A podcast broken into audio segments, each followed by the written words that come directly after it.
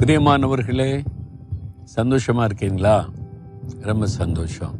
தினசரி ஆண்டோடைய வார்த்தை கேட்குறீங்க ஆண்டவர் பேசுகிறார் சொல்கிறீங்க ஆண்டவர்குள்ளே வளர்றீங்களா? சரீர வளர்ச்சி பெரு சொல்லலை. ஆவிக்குரிய வாழ்க்கையில் நீங்கள் வளர்றீங்களா? ஆண்டோடைய எதிர்பார்ப்பு என்ன தெரியுமா?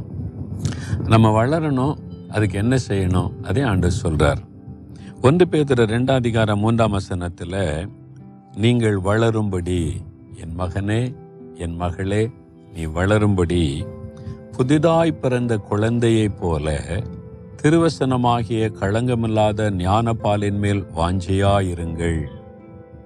நீ வளரணும் குழந்தையாவே இருக்கக்கூடாது ஒரு குழந்தை பிறந்துட்டுங்க ஒரு வருஷமா அப்படியே கை குழந்தையாவே இருக்குன்னு வைங்க. எந்த பெற்றோர் சந்தோஷப்படுவாங்களா? என்ன இந்த குழந்தை பிறண்டு படுக்க மாட்டேங்குது தவழ மாட்டேங்குது அப்படிலாம் துக்கப்படல வளரணும். ஆண்டவர் அப்படிதான் சொல்றாரு என் குழந்தைகள் வளரணும் என் பிள்ளைகள் ஆவிக்குரிய வாழ்க்கையில வளரணும். இன்னும் சின்ன குழந்தைகளா இருக்கக்கூடாது. அப்போ வளரணுமானா என்ன செய்யணுமா? புதிதாய் பிறந்த குழந்தையை போல ஒரு ஆகார ஆண்டு வச்சிருக்க திருவசனமாகிய களங்கமில்லாத ஞானப்பால். தாய்ப்பால் தான் எல்லாவற்றையும் விட சிறந்ததுன்னு சொல்லுவாங்க. கலப்படம் இல்லாதது ஒரு குழந்தையினுடைய வளர்ச்சிக்கு ரொம்ப முக்கியமானது தாய்ப்பால். அதை ஒப்பிட்டு தான் ஆண்டு சொல்றார். குழந்தையை போல திருசனமாகிய களங்கமில்லாத ஞானப்பாலின் மேல் வாஞ்சியாருங்க. அதான் இந்த வசனத்தின் மேலே வாஞ்சியா இருக்கணும் இதை வாசிக்க வாசிக்க இந்த வசனம் உள்ளே போக போக போக தான் ஆவிக்குரிய வாழ்க்கையில் வளர முடியும். வசனத்தை வாசிக்காத ஒருவர் வசனத்தை தியானிக்காத ஒருவர் ஆவிக்குரிய வாழ்க்கையில் வளரவே முடியாது. வசனம் தெளிவாக சொல்லுறேன் எந்த மாதிரி வாஞ்சிருக்கணுமா? புதிதாய் பிறந்த குழந்தை போல. இப்போ பெரிய பிள்ளைகளுக்கும் அந்த மில்க் எல்லாம் கொடுப்பாங்க பால்லாம். ராத்தில் ஒரு டம்ளர் பால் குடிச்சிட்டு படு அப்படின்னு சொல்லி சில பிள்ளைகள் கஷ்டப்பட்டு குடிக்கும். ஆனால் புதிதாய் பிறந்த குழந்தை அப்படின்னு ஆண்டு சொல்கிறார் புதிதாய் பிறந்த குழந்தை எப்படி இருக்கும்? கை குழந்தை புதுசாக பிறந்திருக்கிற குழந்தை மூணு மாத குழந்தை ஆறு மாத குழந்தை கற்பனை பண்ணி பாருங்களேன்.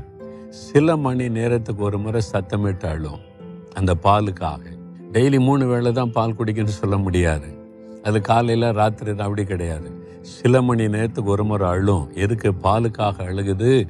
தாய் குழந்தையை நீ வந்து அமைதிப்படுத்துன்னு சொல்லுவாங்க. புதிதாய் பிறந்த குழந்தை போல எப்படி அடிக்கடி அந்த பாலின் மேல தாகத்தோடு சத்தமிடுதோ அதே மாதிரி இந்த வசனத்தின் மேல நமக்கு ஒரு தாகம் இருக்கணும். காலையில வாசித்துட்டோம் போதும் அப்படின்னு இருக்கக்கூடாது. டெய்லி ஒரு ஒரு அதிகாரம் வாசித்துட்டேன் போதும்னு இருக்கக்கூடாது.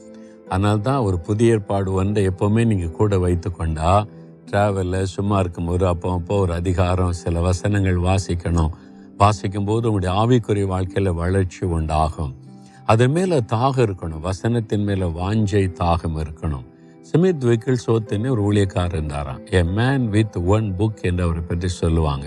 பைபிளை தவிர வேறு எதையுமே அவர் வாசித்தது கிடையாது. எந்த புஸ்தகத்தையும் வாசித்தது கிடையாது.